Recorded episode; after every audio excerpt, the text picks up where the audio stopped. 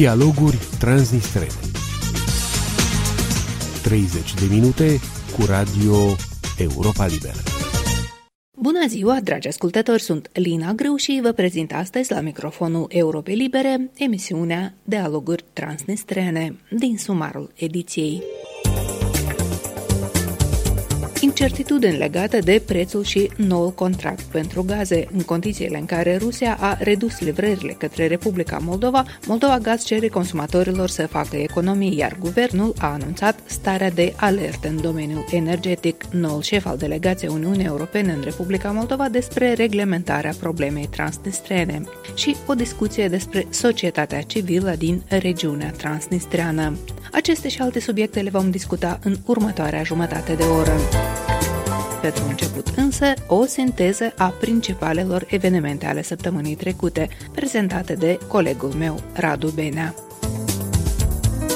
Bună ziua! Autoritățile moldovene au declarat stare de alertă în sectorul gazelor naturale, după ce Moldova Gaz a îndemnat în mod repetat consumatorii să-și reducă temporar consumul în urma micșorării livrărilor de către furnizorul rus Gazprom. Reducerea este resimțită și pe malul stâng, unde centrala termoelectrică de la Cuciurgan, controlată de Rusia și care asigură malul drept cu circa 80% din necesarul de curent electric, a trecut parțial la cărbune pentru producerea de energie. Centrala de la Cuciurgan a anunțat și o posibilă reducere a livrărilor. Autoritățile pro-europene de la Chișinău negociază un contract nou, dar spun că discuțiile sunt complicate în condițiile unor prețuri record ale gazelor naturale pe plan internațional, care au crescut cu 600% față de începutul anului. După ședința de miercuri a Comisiei pentru Situații Excepționale, primul ministru Natalia Gavrilița a dat asigurări că Moldova nu va rămâne fără gaze. Ne dorim o prelungire a contractului în condițiile care au existat anterior. Partenerii noștri de negocieri au alte cerințe și așteptări. Cert este că nu vom rămâne fără gaz natural. Problema se pune în prețul pe care îl vom achita a spus premierul Natalia Gavrilița, adăugând că autoritățile examinează și scenarii alternative. Rusia a avertizat că Europa este în pragul unei crize a gazelor și a lansat o invitație la dialog, respingând totodată orice speculație că ar forța creșterea prețului. Sâmbătă, 16 octombrie, la televiziunea publică rusă, Alexandru Novak, vicepremier responsabil cu chestiuni energetice, a făcut apel la liderii Uniunii Europene să negocieze. El a reluat teza Kremlinului și anume că Rusia își respectă toate contractele de lungă durată și că nu a primit solicitări pentru livrări suplimentare, deși din rezervele europene ar lipsi circa 25 de milioane de metri cub de gaz. Novak a atras atenția că livrările prin conducta Nord Stream 2, care urmează să aducă gaze direct din Rusia în Germania prin Marea Baltică, ar calma tensiunile actuale de pe piața gazelor. Conducta a fost finalizată, dar autoritățile germane încă nu au autorizat funcționarea ei pentru că nu respectă noile prevederi europene legate de furnizarea și transportul gazelor. La microfon Radu Benea, ascultați o sinteză a știrilor la Radio Europa Liberă. Zece antreprenoare din regiunea transnistreană au obținut granturi din partea Suediei și Marii Britanii în valoare de până la 10.000 de dolari fiecare pentru crearea afacerilor sau dezvoltarea întreprinderilor micro și mici. Acestea sunt câștigătoarele unui concurs public organizat de proiectul PNUD, dezvoltarea capacităților de export pe malurile Nistrului Ed Trade. Locuitorii din stânga Nistrului care vor să-și schimbe numărul de înmatriculare transnistrian al mașinii pe unul neutru se pot înscrie în rândul electronic abia pentru anul viitor. Toate locurile pentru acest an au fost ocupate. Numerele neutre permit șoferilor transnistreni să circule în străinătate și au devenit foarte solicitate după ce Ucraina a interzis din 1 octombrie circulația pe teritoriul său a mașinilor cu numere transnistrene. Până atunci, serviciul nu era foarte solicitat, iar administrația de la Tiraspol folosea ca argument faptul că locuitorii regiunii nu ar fi interesați să-și schimbe numerele de înmatriculare la mașini, spunând că doar 5% din proprietarii de autovehicule din regiune au schimbat numerele de înmatriculare. Chișinăul și Tiraspolul au convenit încă în 2018 ca automobilele din regiunea transnistreană să fie înmatriculate cu numere neutre pentru a fi admise în traficul internațional, dar și pentru ca autoritățile constituționale să poată documenta și ține evidența acestor mașini. Mulțumesc, Radu Benea. Aceasta a fost sinteza principalelor evenimente ale săptămânii trecute. Mai multe în actualitate găsiți pe pagina noastră de internet. Aici Radio Europa Liberă. Ce înseamnă în practică starea de alertă în sectorul gazelor naturale? Comisia pentru situații excepționale a anunțat-o după ce micșorarea livrărilor de gaze de către Gazprom s-a resimțit amenințător în scăderea presiunii în conducte. Concernul rus de stat a redus livrările, acoperind acum doar 67% din consumul moldovean, imediat ce vechiul contract a expirat la 30 septembrie. Se negociază un contract nou. Autoritățile pro-europene de la Chișinău spun că sunt negocieri complicate în condițiile unei crize energetice pe plan european, iar până se ajunge la o soluție, au autorizat folosirea rezervelor de păcură pentru a compensa deficitul de gaze, relatează Liliana Barbaroșie. Republica Moldova a declanșat alertă gazieră miercuri seara după o ședință a Comisiei Situații Excepționale și la două săptămâni de când se confruntă cu un deficit de gaze, intervenit urmarea deciziei furnizorului rus de a-i restrânge și scumpi livrările. Natalia Gavrilița, șefa executivului de la Chișinău, spune că negocierile cu Gazprom continuă, dar ele sunt complicate de situația generală de pe piață și prețurile cerute de furnizorul rus. Ne dorim o prelungire a contractului statului în condițiile care au existat anterior.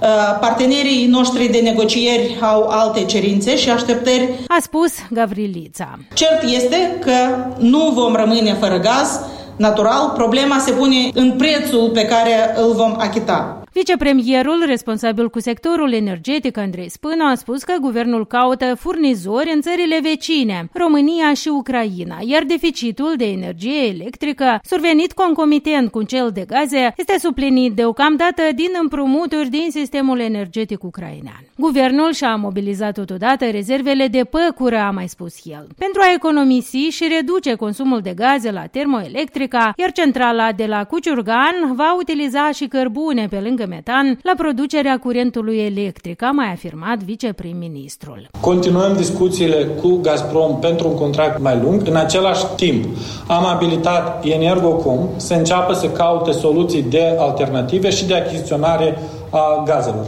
Deja avem mai multe uh, propuneri, am discutat cu mai multe țări și uh, traderi. Așteptăm toate ofertele. Gazprom a redus din 1 octombrie cu o treime livrările către Republica Moldova, Moldova Gaz spunând că din cauza nerezervării prealabile de capacități. Un argument ce pare nevalid însă în condițiile în care rezervările se pot efectua și zilnic, iar Ucraina spune că a pus la dispoziția părții ruse capacități gratuite pentru livrări către Chișinău. La părerea observatorilor, observatorilor, situația s-ar explica mai degrabă prin considerente politice. Rusia încercând astfel să pedepsească Republica Moldova, admit ei, pentru că la guvernare nu a ajuns un partid pro-rus. Igor Dodon, liderul socialiștilor moldoveni care a călătorit recent la Moscova, a spus la revenire că s-a rugat de concesii Chișinăului în criza legată de prețul gazelor. Autoritățile oficiale au apelat pe de altă parte după ajutor în Uniunea Europeană. Nicu Popescu, șeful diplomației moldovene, călătorind zilele trecute pentru discuții, inclusiv pe teme energetice, mai întâi la Bruxelles, iar apoi și la București. Gazprom îi vinde acum gaze Republicii Moldova cu 790 de dolari pentru 1000 de metri cubi, în timp ce guvernul își dorește să încheie cu furnizorul rus un contract de lungă durată cu prețuri mult mai mici. Ceea ce s-a schimbat față de alte crize din trecut în poziția de acum a Chișinăului e că Republica Moldova poate conta în premieră pe un conector de gaz cu România România, care va începe să funcționeze anul acesta după ce s-a încheiat construcția gazoductului Iași-Ungheni Chișinău în urmă cu câteva săptămâni. Sergiu Tofilat, expert de la Chișinău, care a consiliat o vreme și pe președinta Maia Sandu în probleme energetice, spune că Republica Moldova poate într-adevăr acum importa gaze din orice parte a lumii. În 2019 expira contractul de tranzit a gazului prin Ucraina, între Rusia și Ucraina. Din cauza incertitudinilor au fost făcute modernizări modernizări la gazoductul transbalcanic, care e și pe teritoriul nostru, și a României, și a Bulgariei. Acum noi avem posibilitatea să aducem gaz în regim revers. La fel mai avem la partea de nord a țării, gazoductul Ananev, Cernăuț, Bohoroceni, care intră în depozitele de gaz din Ucraina. Mai este gazoductul Iași-Ungheni Chișinău, deci avem din câteva surse posibilitatea să aducem gaz. Pe de altă parte, rămâne în picioare însă problema prețurilor. Autoritățile de la Chișinău admițând deja că atât din România cât și din Ucraina livrările ar putea fi fi mai scumpe, ceea ce pentru Republica Moldova ar fi o mare dificultate. O publicație economică de la Chișinău, Mold Street, a estimat prețurile pe care poate conta Chișinăul din partea unor furnizori ucraineni la 1000 de dolari pentru 1000 de metri cubi. Vorbind miercuri imediat după anunțarea alertei gaziere, atât premierul Gavriliță cât și vicepremierul Spânu au revenit la promisiunile de compensații, iar economiștii cred că Republica Moldova va avea nevoie de aproape jumătate de miliard de lei pentru a face față actualei crize energetice. Din Chișinău, Liliana Barburuș, Radio Europa Liberă. Corespondenții noștri în regiunea transnistreană au stat de vorbă cu oameni întâlniți pe stradă la Tiraspol și Bender, întrebându-i dacă dificultățile resimțite de Republica Moldova generează ecouri și în regiunea transnistreană și dacă oamenii de acolo au îngrijorări legate de deficitul de gaze naturale și scumpirea acestora. Нам не стоит беспокоиться, за нас Путин беспокоится. Ну, я думаю, что будет газ у нас. У Молдовы есть газопровод, Ясы он идет до Каушан, вот это самое. Они перекинутся, этот самый, с Румынии будут тоже иметь газ. Будет тот же российский газ, ну, чуть дороже. Ну. На помощь России рассчитываем, не знаю. Помогут, как всегда. Если в Молдове труба одна, значит, будет и у нас. И мы наконец-то будем платить. Ну, а кто платит? Мы платим, государство говорит, что в долгах перед Молдовой, насколько я слышал. Долги переводятся на Молдову. Не баба Ванга, чтобы предсказывать, коснется или не коснется. Нету переживаний. Дрова есть в стране. Россия нас защитит, и этого нас не коснется, потому что мы газ получаем не через Молдову, а тот, который идет через Ужгород и т.д. и т.п., идет к нам. И тем более, что Путин что сказал, что Украине он даже увеличит сейчас то, что им нужно, а по-другому мы не можем рассуждать. И я по-другому не хочу рассуждать. Все будет окей. Я думаю, что коснется. Рано или поздно эта история нас коснется, потому что у нас своего газа нет, и мы зависим от чужого газа. Будем так говорить. Ну, что будем делать, это уже не мы будем решать, не население. Будет решать правительство, и кто должен за это отвечать. Voci ale locuitorilor de la Tiraspol și Bender. Radio Europa Liberă, în permanentă legătură cu dumneavoastră prin www.europalibera.org www.europalibera.org Comunicând, aflăm împreună adevărul. Noul șef al delegației Uniunii Europene, letonul Ianis Majeix, a vorbit într-un interviu cu Europa Liberă despre cum vede el perspectivele reglementării transnistrene. Un interviu realizat de Valentina Ursu în traducerea oferită de delegația Uniunii Europene. EU is indeed an observer and I would say an active observer Uniunea Europeană, după cum ați spus, este un observator în cadrul formatului 5 plus 2 și eu aș spune chiar un observator activ. Noi considerăm că acest format este cel mai potrivit pentru identificarea unei eventuale soluții. Noi am văzut recent vizita ministrei de externe a Suediei, Anne Linde, care este președinta în exercițiu OSCE. Ea a vizitat ambele maluri ale Nistrului și a discutat inclusiv posibilitatea organizării unei întâlniri în formatul 5 plus 2 în acest an. Noi sprijinim această inițiativă și sperăm că întâlnirea va avea loc. Cât privește poziția Uniunii Europene cu referire la o eventuală soluție a conflictului, noi considerăm că soluția trebuie să fie identificată uh, cu respectarea integrității teritoriale a Republicii Moldova, a suveranității Republicii Moldova în uh, limitele frontierelor recunoscute la nivel internațional cu un statut special pentru Transnistria. Cât privește ajungerea la o soluție, eu sper că va fi posibil acest lucru, cu siguranță că ar trebui să existe și o bunăvoință în acest sens. Eu cel puțin uh, văd o dorință de a avansa, a avansa încet, uh, de a face unele lucruri mici care sunt posibile și apoi de a vedea care ar fi alte lucruri posibile care ar putea să ne ajute să mergem înainte. În afară de faptul că Uniunea Europeană este observator în uh, formatul de negocieri, noi de asemenea sprijinim așa numitele măsuri de consolidare consolidarea încrederii, pașii concreți de care beneficiază cetățenii care locuiesc pe ambele maluri ale râului. advance their lives and also to build trust Excelență, admiteți că dacă Federația Rusă și-ar retrage armata de pe teritoriul Republicii Moldova, rezolvarea conflictului transnistrian ar fi mai ușoară? Well, this is uh, something that has already been discussed also at the UN. Subiectul respectiv s-a discutat inclusiv și la ONU. În cadrul adunării generale a fost adoptată o rezoluție cu privire la retragerea trupelor străine de pe teritoriul Republicii Moldova. Însă subiectul respectiv face parte din istoria mai complexă, din tabloul mai complex, deci nu poate fi privit uh, separat uh, și părțile urmează să discute subiectul respectiv. Cadrul este clar. Această prezență trebuie să plece, însă uh, trebuie să fie realizat acest lucru într-un context mai complex, ținând cont de mai multe lucruri. Problem that uh, needs to be addressed in, in all its complexities. Dar complexul, într-un context mai complex, ce ar însemna?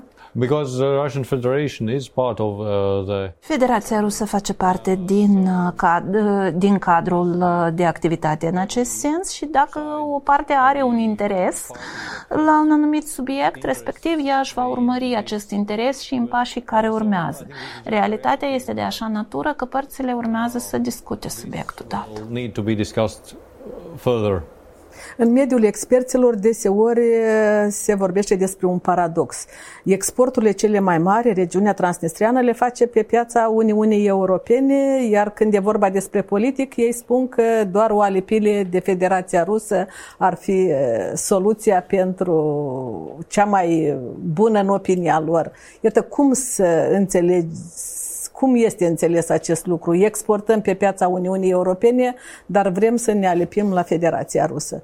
Well, I will not go eh, very deeply into the history of the Republic of Și eu nu aș dori acum să mă aprofundez în istoria Republicii Moldova, dar ceea ce ați menționat dumneavoastră este un semn care încurajează. Într-adevăr, comerțul uh, regiunii Transnistrene este sau cu restul Republicii Moldova sau cu țările membre ale Uniunii Europene. Ceea ce ne spune că există evident un interes de a coopera și ulterior de a face niște pași pragmatici spre o soluție. Pentru că factorii care ar determina ceea ce ați spus dumneavoastră ar fi chiar și aflarea în același spațiu informațional. Repet, este un subiect complex, o problemă complexă pentru care nu există o soluție simplă. can't come up with simple solutions. Interviul integral cu noul șef al delegației Uniunii Europene, Ianis Majeix, îl puteți găsi pe pagina noastră de internet la moldova.europalibera.org. Un recent studiu realizat de organizația cehă People in Need, specializată pe respectarea drepturilor omului, a analizat situația societății civile din Ucraina, Georgia și Moldova, iar un subcapitol a vizat și contextul în care lucrează societatea civilă din regiunea transnistreană. Despre principalele constatări și concluzii ale acestui studiu am discutat la Praga cu Nadia Ivanova, director adjunct al Centrului pentru Drepturile Omului și Democrație al organizației cehe People in Need. Mulți experți de la Chișinău afirmă că în regiunea transnistreană nu există societate civilă și că organizațiile care lucrează acolo într-o mare măsură sunt controlate de administrația de la Tiraspol. În opinia dumneavoastră, în ce măsură această constatare este corectă și ce se întâmplă în Transnistria cu societatea civilă? Am observat o anumită dezvoltare a acesteia după ce au început măsurile de promovare a încrederei și au început să vină anumite fonduri și finanțări special pentru proiecte comune pentru cele două maluri ale Nistrului. În ce măsură organizațiile de acolo reprezintă într-adevăr vocea oamenilor din regiune? Я немножко не соглашусь с тем, что гражданского общества нет, как минимум потому, что я nu aș fi de acord cu afirmația că societatea civilă din regiunea transnistreană nu există, măcar și pentru faptul că văd un pic mai larg conceptul de societate civilă. Atâta timp cât există oameni care încearcă să facă ceva bun și să schimbe lucrurile în bine, acest lucru se numește societate civilă. Societățile civile de pe cele două maluri ale Nistrului nu pot fi comparate. Vorbim despre contexte diferite, situații diferite și ar fi nedrept să afirmăm că pe malul drept societatea civilă există, iar pe cel stâng nu. Am auzit aceste opinii de multe ori de la experții de la Chișinău. În regiunea transnistreană, indiscutabil, există societate civilă.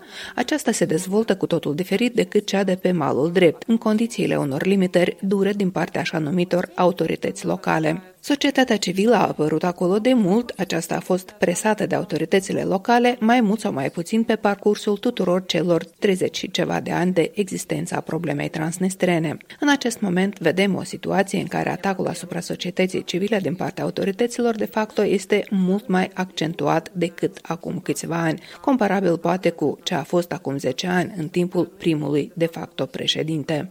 La un moment dat, cam acum 15 ani, donatorii și partenerii internaționale ai Moldovei au început să înțeleagă că soluționarea problemei transnestrene nu avansează, că este un conflict înghețat și că aceasta, din păcate, nu este o prioritate pe agenda în Moldova dar în același timp aceasta este o problemă de securitate pentru comunitatea internațională, astfel încât trebuie să existe niște pârghii de a influența situația de acolo. Și încă până la apariția măsurilor de promovare a încrederii, donatorii au început să vină în regiune și să lucreze cu organizațiile locale. Și evident că acest lucru a generat o anumită creștere și extindere a societății civile. Dar totuși trebuie să înțelegem că această situație are foarte multe limitări. În primul rând, majoritatea donatorilor nu merg în regiune pentru monitorizarea propriilor proiecte. În al doilea rând, discuția directă dintre donatorii internaționali și societatea civilă transnistreană se lovește de o anumită sensibilitate a societății civile de pe malul drept, care consideră că Transnistria fiind partea Moldovei, donatorii trebuie să discute cu societatea civilă din Republica Moldova, iar ONG-urile transnistrene trebuie să fie tratate tratate ca organizații din Republica Moldova. O anumită logică aici există, dar realitatea este de așa natură că această abordare nu este chiar adecvată. Mulți ani am încercat să vorbim despre necesitatea ca organizațiile transnistrene să fie incluse în anumite platforme moldovenești. Aici apar însă o mulțime de alte probleme, banale în esență. De exemplu, faptul că 95% dintre reprezentanții societății civile din Transnistria nu vorbesc limba română. Și nu doar că nu o vorbesc, ei nici măcar nu o înțeleg, pentru că ei nu au niciun fel de acces la limba română. По румынскому языку он как бы, ну вот, вот как существует в информационном поле. Da, limba română nu există în câmpul informațional din regiunea transnistreană. Вот как у нас в Чехии его нет, так и там в Приднестровье его нет. Exact așa cum la noi în Cehia nu întâlnești limba română, la fel este și în Transnistria. Iată de ce trebuie să dai dovadă acolo de foarte multă dorință, răbdare și insistență pentru a învăța limba și a o vorbi, pentru a participa normal la activitățile societății civile de pe malul drept al Nistrului. În al doilea rând, avem și o anumită neîncredere din partea ambelor părți, așa că consolidarea măsurilor de întărire a încrederii este o denumire foarte bună pentru program, altceva este felul în care acesta este implementat. Spuneam că oamenii de pe malul drept al Nistrului consideră că toată societatea civilă de pe malul stâng este controlată de administrație, că este absolut prorusă, că este pentru separarea de Republica Moldova și tot așa, ceea ce este complet eronat. Opiniile privind soluționarea conflictului acolo sunt la fel de diverse pe cât de divers sunt și oamenii care locuiesc acolo. Și în mod sigur acolo există un număr mare de organizații și activiști adevărați care nu au nicio legătură cu procesele politice dintre malurile drept și stâng. Ei sunt ostateci ai situației, la fel cum sunt și cei 300 și ceva de mii de oameni rămași să locuiască acolo.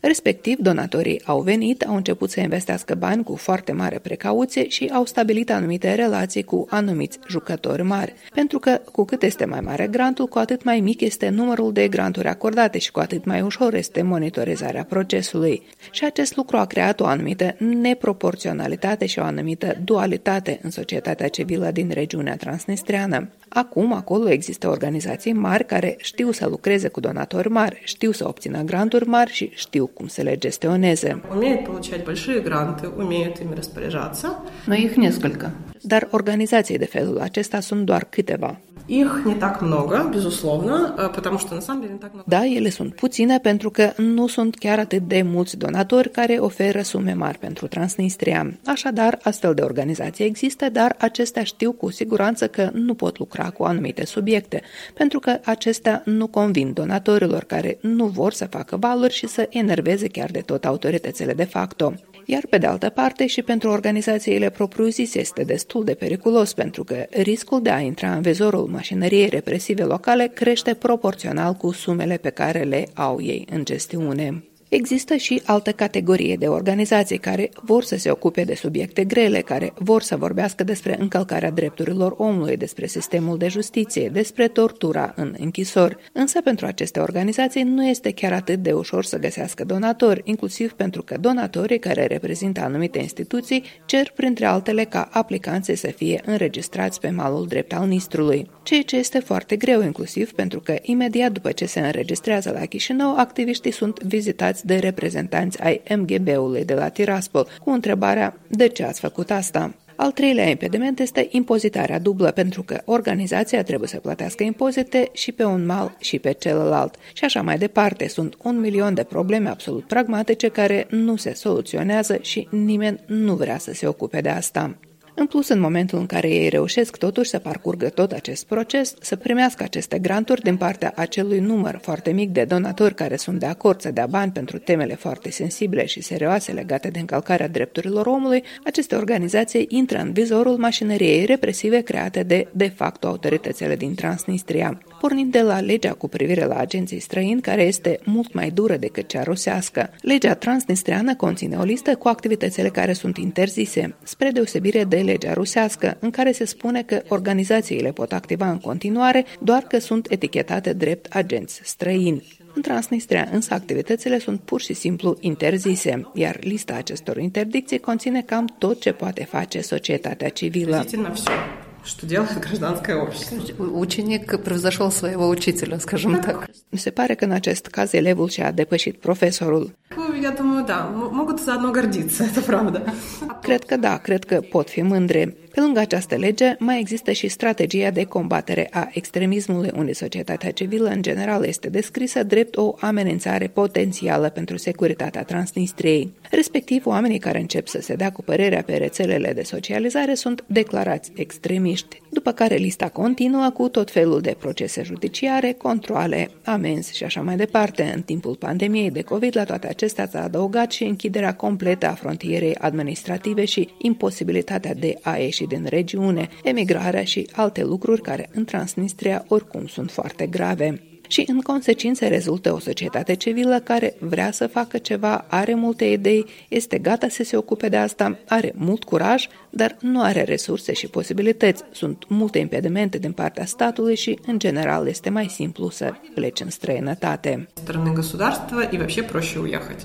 Да, и остается несколько организаций, которые... Și astfel rămân doar câteva organizații care încearcă să mai facă câte ceva. Impresia generală este că am discutat aici despre perioada stalinistă, dacă am luat ceea ce povestiți dumneavoastră și am dat cuiva să asculte, cuiva care nu cunoaște contextul, ar avea impresia probabil că vorbim despre realitățile anilor represiunii staliniste. Care ar fi, să zicem, trei cele mai mari probleme ale societății civile din regiunea transnistreană?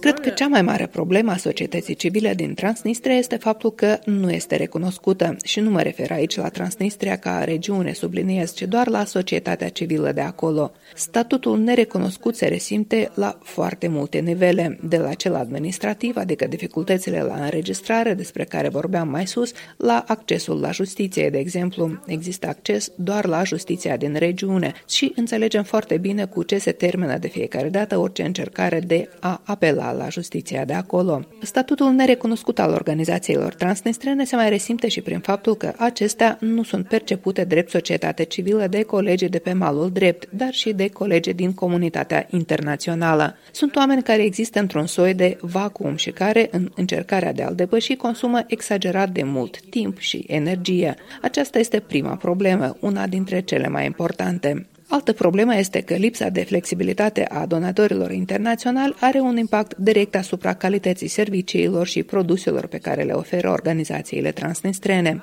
pentru că de cele mai multe ori acestea trebuie să-și adapteze specificul activităților la ofertele pe care le au donatorii, inclusiv la temele pe care aceștia sunt gata să le financeze, în loc să facă lucruri de care chiar este nevoie în regiune. De multe ori, pur și simplu, nu există posibilitatea de a găsi bani pentru lucrurile cu adevărat importante. Și mai este și problema că aceste granturi sunt foarte mari, pur și simplu pentru că așa este mai comod donatorilor. Iar în Transnistria există organizații care cu 10-15 mii de dolari pe an sunt capabile să facă mai multe decât altele cu 60 de mii. Iar a treia problemă este evident situația politică din regiune, când autoritățile de facto creează mecanisme de represiune pentru a lupta cu orice fel de gândire liberă și a limita din toate părțile posibile activitatea societății civile. Și, după cum spuneam, nu există niciun fel de metode recunoscute, reale, pentru ca oamenii din regiune să se poată apăra. Acestea cred că sunt trei cele mai importante probleme care limitează activitatea societății civile pe malul stâng și nu permit dezvoltarea organizațiilor de acolo. Nadia Ivanova, director adjunct al Centrului pentru Drepturile Omului și Democrație al organizației People in Need din Cehia. Doamnelor și domnilor, aici se încheie această ediție a emisiunii Dialoguri Transnistrene. Prezentatoarea ei, Lina Grâu, vă mulțumește pentru atenție și vă dorește toate cele bune. Aici e Radio Europa Liberă.